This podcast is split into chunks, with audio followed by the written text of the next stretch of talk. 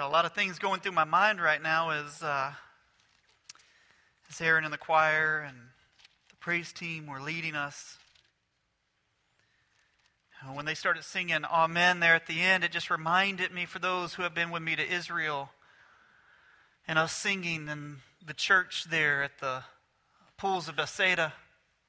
And then Nasser, who is like a Israeli father to me, sings and it echoes throughout those that chapel. I just was reminded of that time and Nasser wants me to share with you. Thank you so much for the gifts that we've uh, put together to give to him during this time that they are at war in Israel, and uh, during this time that he is at home without a job because he's a tour guide, and obviously not many people are going there.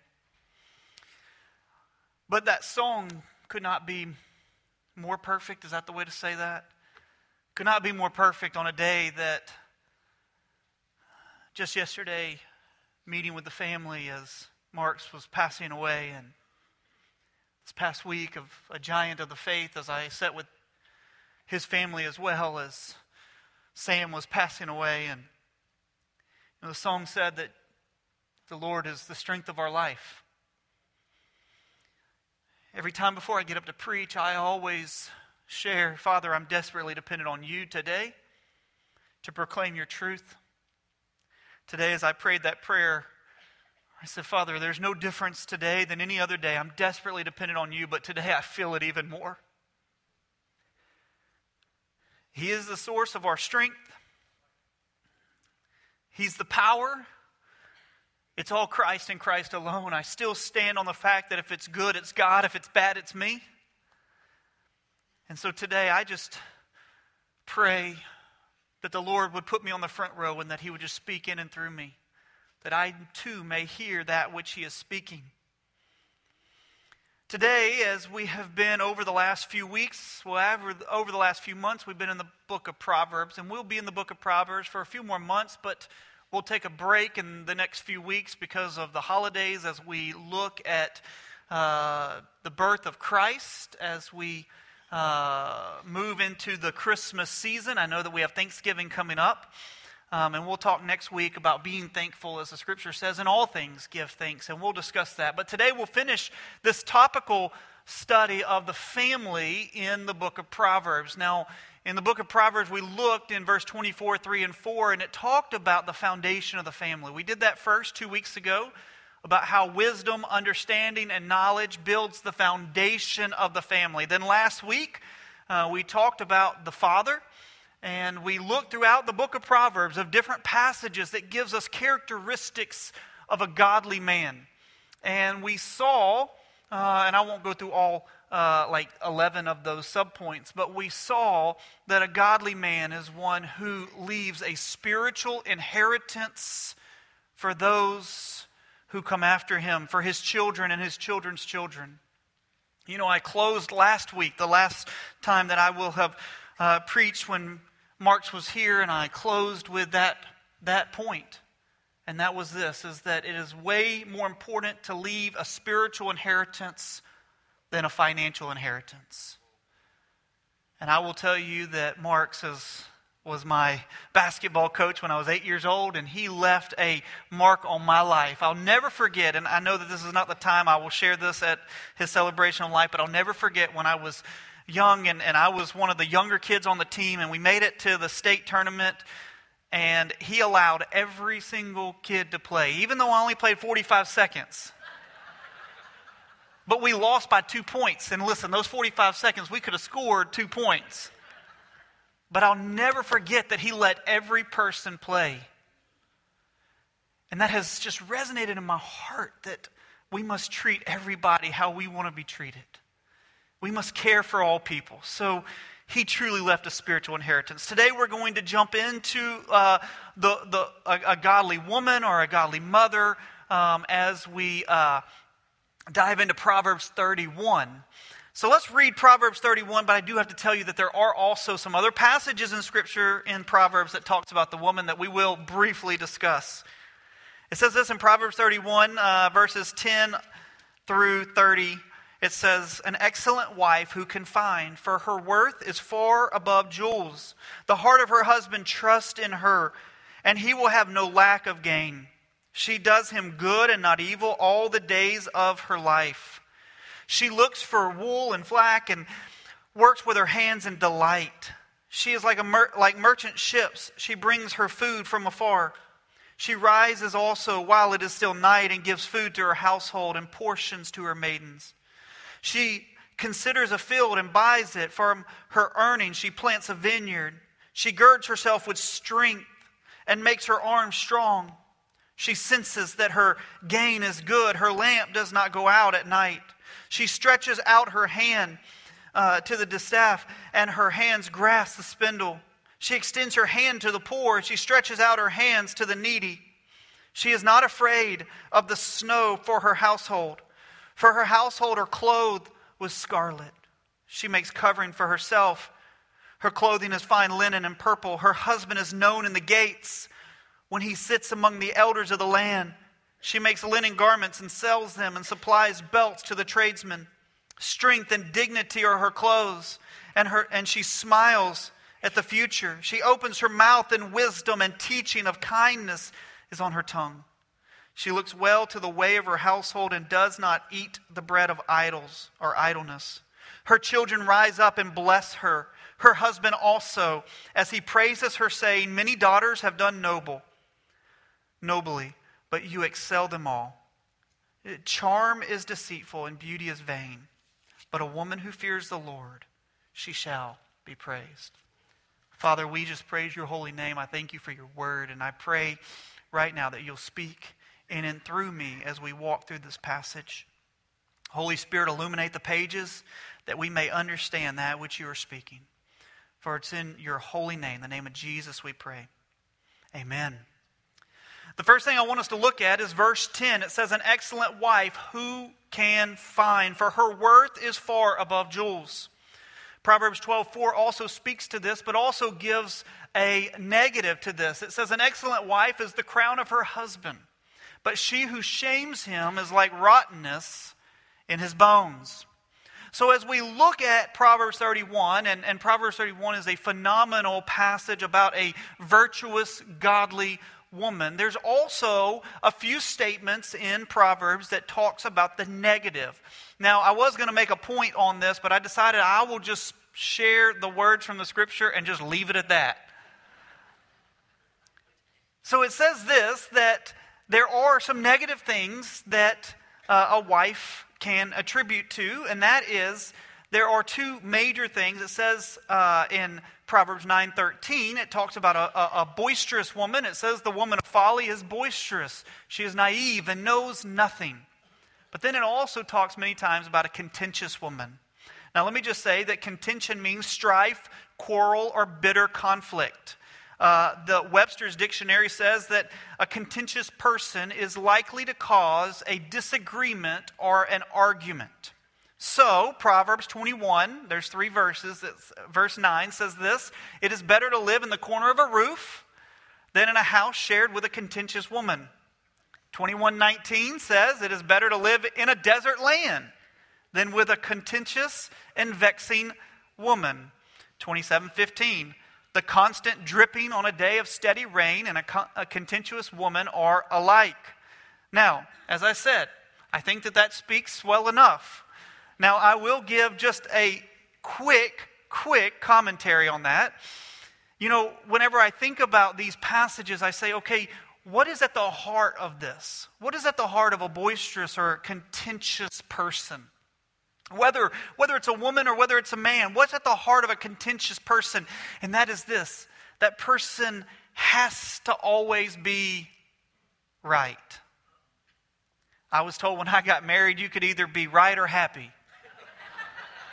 Maybe y'all have heard that too. But at the heart of a contentious woman is one who has to be right and demands that.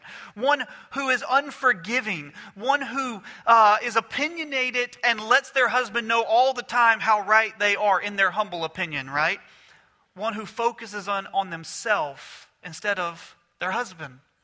But maybe I should say it this way one who focuses more on themselves than God. What brings about contention? What brings about boisterousness? What brings about, uh, as the uh, Proverbs 12, 20, 12 4 said, uh, rottenness in the bones? It's when we focus in more on our selfishness than we do on God. And so when we look at this idea of Proverbs 31, I told you that was all I was going to say about that. When we look at this idea of Proverbs 31, we see the virtuous woman. This is a summary of a woman who is abiding and dwelling in Christ. You know, when we look at Proverbs 31, for many of you in the room, ladies, you may feel like this is like this, this perfect woman and it overshadows who you are. Like, whoa, I look at that and how could I ever be like that? How could I have all of these aspects in my life?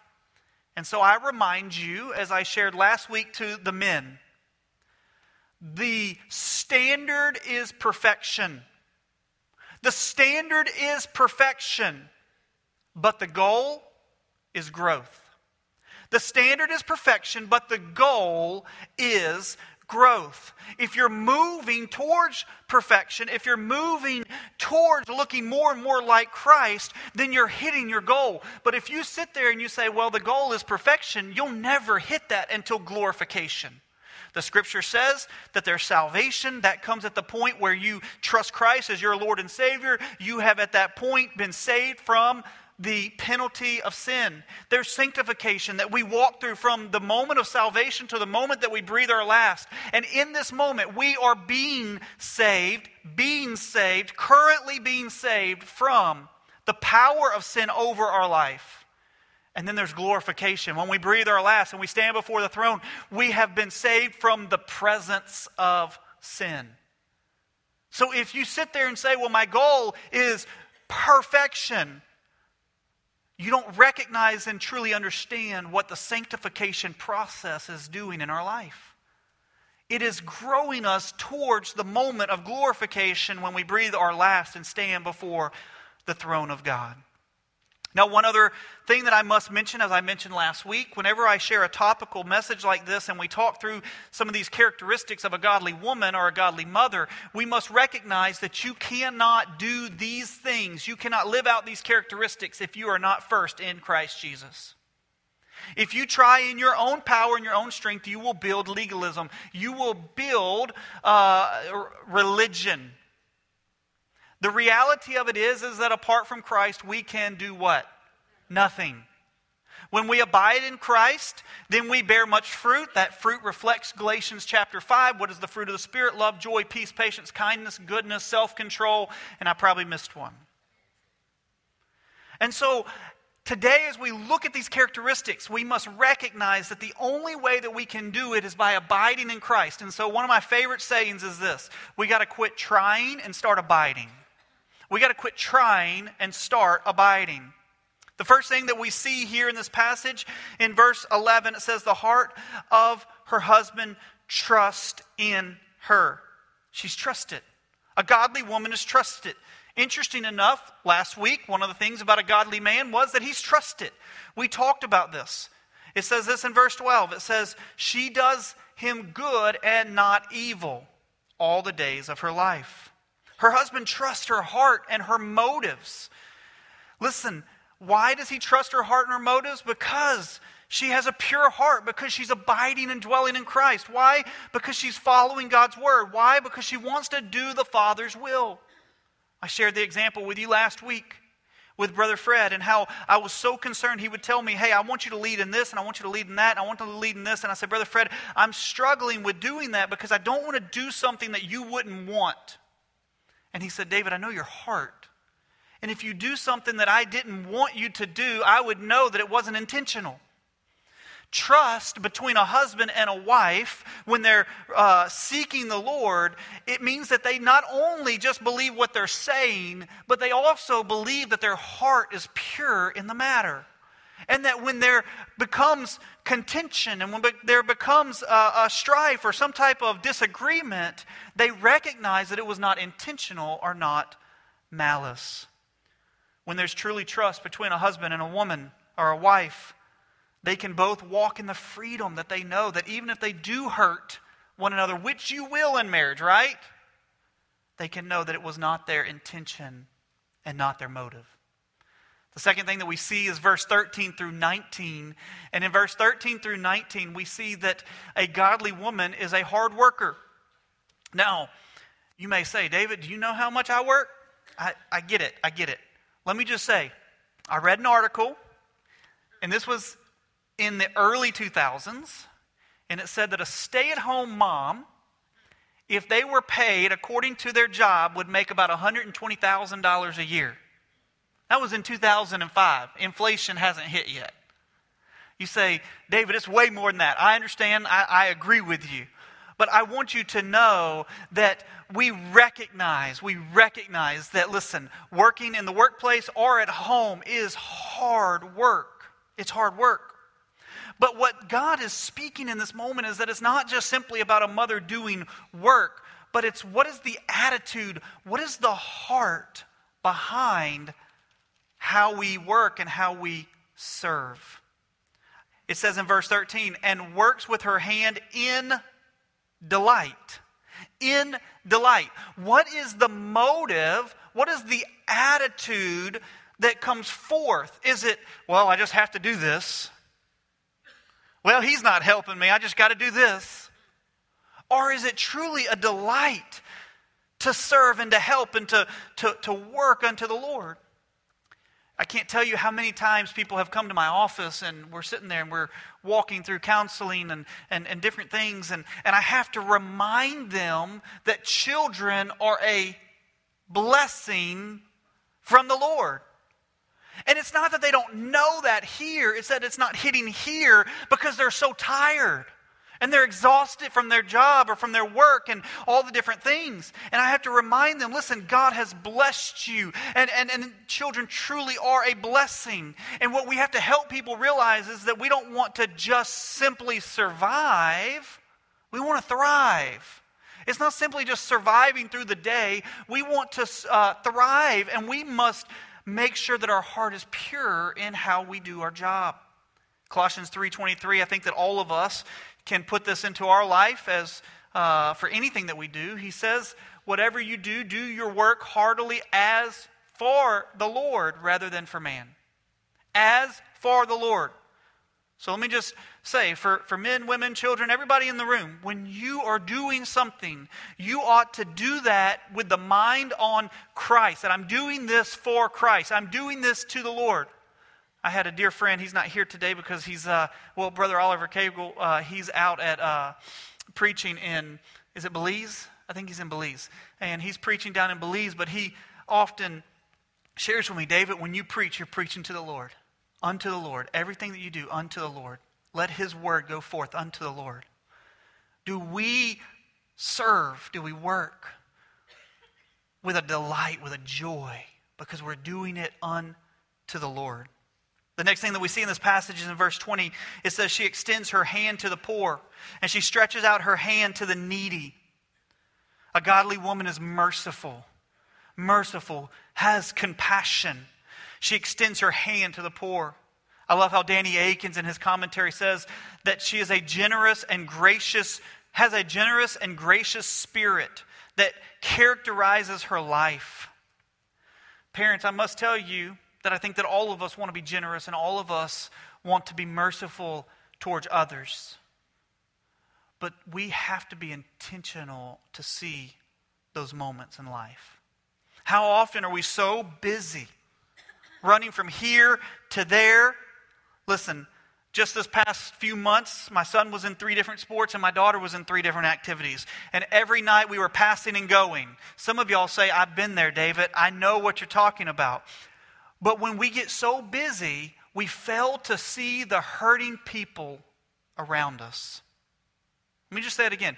When we get so busy, we fail to see the hurting people around us. You know what our children need to see in us? Is how we are intentional in helping the hurting and the needy. I'll give you just a, a, little example. And um, a couple Christmases ago, uh, I received a, uh, an envelope, and it had no name on it. It just said, uh, I'm giving you this to be a blessing to others. And inside of it was a $100 bill. And it didn't have a name, it didn't say anything. It just said that this is for you to be a blessing to others, to give to someone. And so I thought about it, I prayed about it. I said, What can I do with this? Who, who do I, Lord, show me? And the Lord just put on my heart, David, let your kids be a part of that. And so we decided one night that we're going to pray over and we're going to go eat somewhere and we're going to pray over whoever that waiter or waitress is that we are going to give them that $100 bill as their tip. And so I got to let my kids join in on that. Now listen, I don't I still probably somebody in the room that gave that to me, but I don't know who you are. Thank you so much. It was a great lesson for uh, for my kids and and for me. And so as we were driving there, we're praying for for whoever the Lord's going to put, where He's going to place us. The lady when we walked in said, "Where do you want to be seated?" I said, "Wherever." I'm not going to pick a place. You just tell me because I mean she didn't know what we were doing. But anyway, so we ate. Um, we and then at the end, I had my children give this person that that gift, and the person looked at me and said, "Really? For real?" And in that moment, like Emmy and Sam were like, "Yeah, for real, for real, yes." And they got to see what it meant to be generous because somebody was generous with us right? Church what they what our children need is that reflection of the generosity of mercifulness that is that is bestowed upon those around us. But if we're so busy we're going to miss seeing those that are hurting all around us. Now obviously we must be wise in this. We're not called to enable anyone um, we're not called to enable somebody to stay in the, the position that they are. I'll, I'll, give you an example. I was in New York City. We were doing missions with people on the street that were homeless. And we walked up to one and we offered them some food. We offered them blankets. We offered them some, some help. And then we started to share with them just why we were here. And the guy finally said, Sir, excuse me, but if, if all you want to do is tell us uh, uh about Jesus or other things, if you'd go on because people won't put anything in my bucket if you're standing there. I thought to myself, man, we're not called to enable people, church, but we are called to be generous and obedient. And let me just say this very clearly you're not responsible for what someone else does with what you bless them with that God has blessed you with. You are responsible if you know that you're enabling in that moment.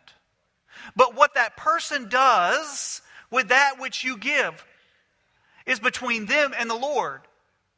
You're not to put somebody else's responsibility on your shoulders.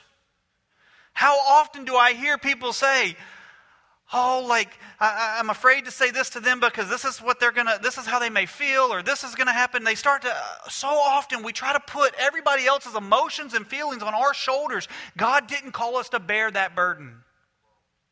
You're responsible for you. How people respond and react is between them and the Lord. Sometimes we need to just remember that. Matthew 25, 37 through 40, Jesus was talking about how he's going to divide those on his left and right. And he says to the righteous, he says, uh, the righteous say back to him, When did we see you hungry and feed you or thirst and give you something to drink? And Jesus said, that when you did these, when, when did we see you sick and in prison? Then Jesus said, Truly I say to you, the extent that you did it for one of these brethren of mine, even the least of them, you did it unto me. A Proverbs 31 woman, a godly woman, is one who recognizes need around. A godly man is also one who recognizes needs around. Not only that, but we see in verse 26 it says, She opens her mouth in wisdom, and the teaching of kindness is on her tongue. She opens her mouth in wisdom, and the teaching of kindness is on her tongue. We see that a godly woman is one who is wise or has wisdom. Let me just remind you where's wisdom come from? Proverbs chapter 9 tells us that wisdom begins with what? The fear of the Lord. The fear of the Lord is the beginning of wisdom. So we've talked about this several weeks in the book of Proverbs that true wisdom comes from a relationship with Jesus Christ. Wisdom has a name, and its name is Jesus. True wisdom comes from a relationship with Jesus Christ. So, what is the wisdom that comes forth from a godly woman's mouth? That is God's holy word. When they speak, They don't speak simply opinions and thoughts, they give counsel according to God's word. Church, that needs to be all of us all of us must seek wisdom. We have our, our deacons, I've been, they've been nominated, and I've been speaking with each individual one who's been nominated. And one of the three things that I tell them is that I don't want a group of people as deacons that are, are what we call yes men, that, that just say yes to everything because the pastor said it. I want godly men who seek his word and give biblical counsel, not opinions and thoughts. Because if I'm about to walk off of a cliff, I sure hope somebody's got the Word of God and speaking truth into my life. True wisdom here in Proverbs 31 is a woman who is in God's Word and is proclaiming God's Word over her children, over her family, speaking the truths of God's Word. One of the things that, that I love about uh, when, I, when I'm studying hermeneutics at seminary is that in hermeneutics, we talked about this. I shared it on Wednesday night that, that we must believe that God's word is inerrant, right? There's no error in it. And what's interesting is, is that when we believe that there's no error in God's word, yes, that means that, that even in the tough scriptures, that there's no error. But it also means that in the blessings of God's scripture, there's no errors. Which means that when, when, when a godly woman or even a godly husband is speaking God's word over his family, he can even speak the blessings of God over his family because they're inerrant as well. If you remove one piece of scripture, you got to remove all the blessings as well. So a godly woman is trusted. She works hard. She's merciful. She has wisdom. 28 and 29 says that she's admired. Her children rise up and bless her, her husband also, and he is pray and he praises her, saying, Many daughters have done nobly, but you are ex- excel them all. She's admired. Why is she admired? Because she's abiding in God's word. The truth of the matter is, is that she's not simply admired by her children or her husband, she's actually admired by all those around. The reason that I know this is because we also see this in Ruth, in the story of Ruth. Ruth chapter 3, verse 11. Look at what it says. Now, my daughter, do not fear. I will do for you whatever you ask. For all my people in the city know that you are a woman of excellence. Listen, when, when Ruth was abiding, dwelling, when she was seeking, and uh, the whole city knew. Listen, when we look at this in verse 28 and 29, when those are, are uh, desiring God's word and they're abiding in God's word, they're admired by their children, by their husband, but really by all. Who doesn't want to be like Proverbs 31? What lady doesn't want to live out Proverbs 31? And when you see somebody living that out, you say, man, I, I want to be like that person. But the key to all of it is verse 30. Why is she admired? Charm is deceitful and beauty is vain. Not because of beauty, not because of anything other than this. The woman who fears the Lord shall be praised. Why is she admired? Because she fears the Lord. Why is she admired? Because she has wisdom, because she has surrendered her life to the lordship of Christ.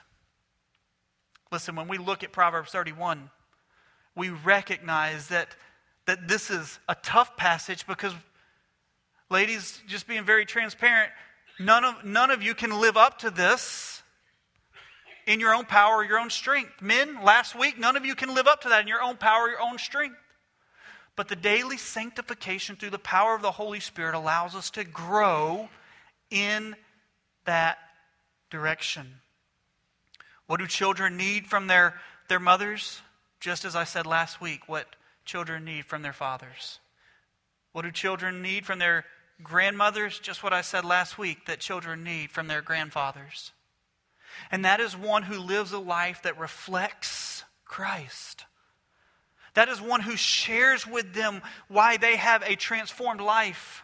That is one who leaves a spiritual inheritance with their children because their children have seen one who has been transformed by the gospel that their children and grandchildren have seen one that walked through difficult days in life and they're able to stand firm because they're rooted on the Word of God. What do they need but one who is speaking God's Word and their truth, His truth over them? So, what is, what is a Proverbs 31 woman? What is a godly mother? It's one who seeks God above everything. It's one whose eyes are on the King more than they're on themselves and more than they're on everything around them. It's one who has a foundation in Christ, in Christ alone. The last thing that I want us to look at today in summing up the family is the children. Is the children. Last week we talked about the father. This week we're talking about the mother and the children. And I want to go to a very famous verse, Proverbs 22 6. I'm sure some of you know it by heart. Some of you probably have plaques on your wall. Um, some of you probably tell your kids this all the time. But it says, train up a child in the way he should go. And even when he is old, he will not depart from it. Train up a child in the way he should go, and even when he is old, he will not depart from it. Can I just tell you that this is one of the most difficult passages of Scripture? And it's so difficult that it's even brought parents to a place of condemnation in their heart about how terrible they must have done raising their kids. Because there's a lot of kids who are raised in the church, that are raised hearing the gospel, that come to faith at a young age, that are reading the scripture and are trusting the scripture, and then they choose later in life a path according to the world. And parents come to me and say, What did I do wrong? And they usually point to this verse What did I do wrong? Parents, church, we have a view of this passage that could possibly be incorrect. I started doing a lot of research and looking at commentaries, and did you realize there's actually three different interpretations for this passage? Three different views that are hotly debated on this passage. The first view is what you probably have always thought that train up a child in the way that he should go. Uh, well, let me, let me stop here and say this. The literal Hebrew translation of this passage is this train up a child in his way. Train up a child in his way. This word, this descriptive word of uh, in the uh, way he should go or in the right way, that word's actually not in the Hebrew, believe it or not. It says, train up a child in his way. So then the question goes to, well, what is his way? Is that a lowercase h or is that a uppercase h? So there's three different interpretations. The first one is what we all know. His way would mean the way of Christ.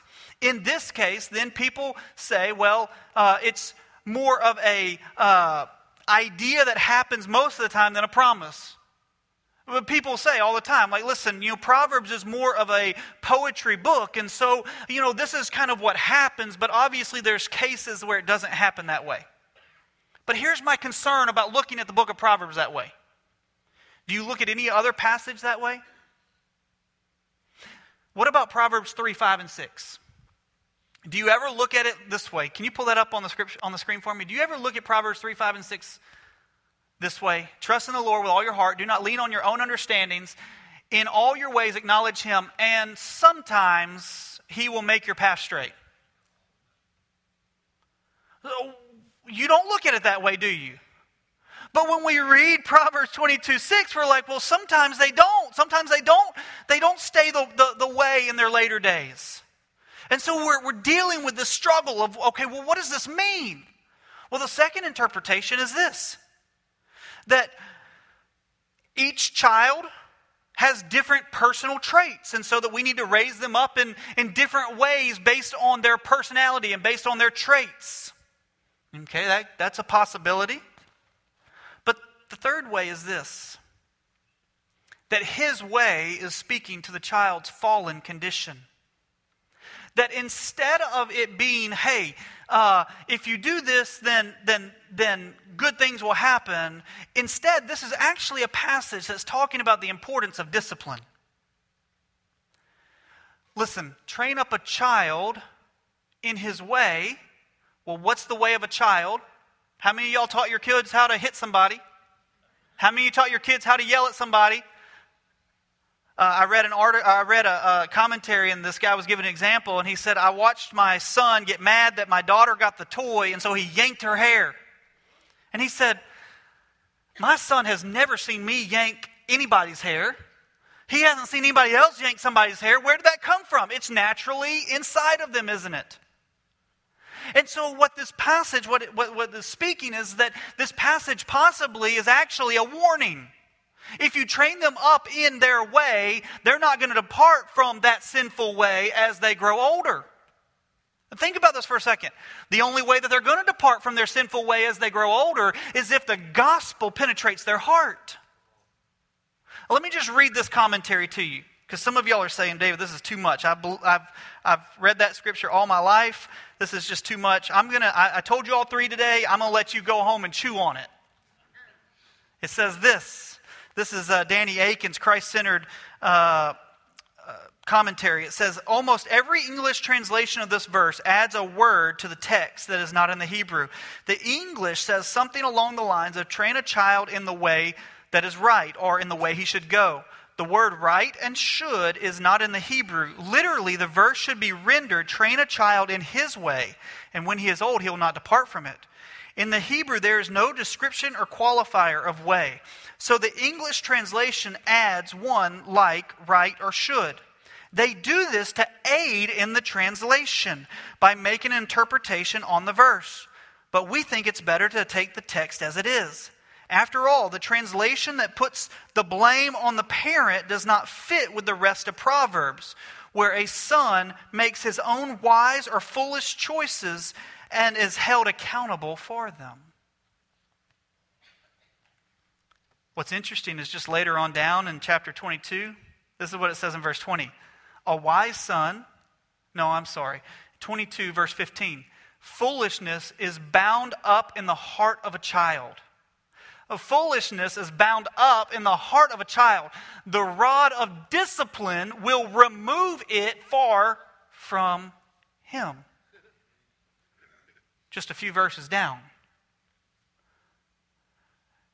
Church, I'm not trying to like just make your head hurt today, but I am challenging you to go home and study this and look at the different views and the different understanding and the reason that I'm challenging you to do that is because Proverbs 22 6, when we think of our children, so many people have dealt with this so painfully and said, What have I done wrong? Why this and why that? And I'm here to tell you that there was one who had a perfect, perfect father. A perfect father. This father had two children, and both of them went astray. Those children's name was Adam and Eve. Adam and Eve. God loves them. And they both took the fruit. And because of that, we are all sinful. Children, I want to close. Now that the parents have seen this, I think that obviously it reflects back to all the things in Proverbs that we've talked about, that discipline is important. The scripture says if you do not discipline your child, you hate your child. That's painful. So, students, when your parents discipline you, they love you. They care for you. They want the best for you. And all the parents are saying, Amen. But, children, let me just say, I want to give you two warnings. And when I say children, I'm a child because, you know, I, I think of my mother and father. I mean, just all of us in some sense. Proverbs 1 8, children, it says this Hear, my son, your father's instruction, and do not forsake your mother's teaching. Kids, I'm here to tell you you need to listen to your parents, especially when they open up God's word. You need to listen to your parents. Solomon is speaking here to his son. Listen, my son, to my instruction, and do not forsake your mother's teaching. But not only do you need to listen, and I'll close with this, but you need to honor them Proverbs 6, 20 through 23 says, My son, observe the commandments of your father and do not forsake the teaching of your mother.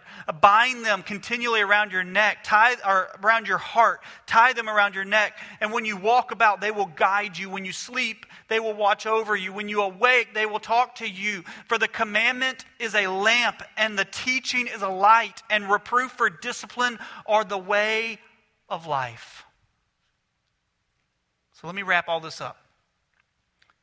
Fathers, what our children need, as we talked about last week, is a spiritual inheritance from you.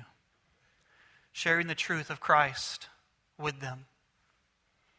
Mothers, what children need most is parents who seek God first in all things. Children, Solomon speaks so many times to listen and to obey the wise teaching of your parents. They're a lot wiser than you think. They've been through a lot more than you realize. And even in their discipline, they love you. Last week, we closed with a time of praying for fathers. And this week, as we close, I want to take a time to pray for mothers.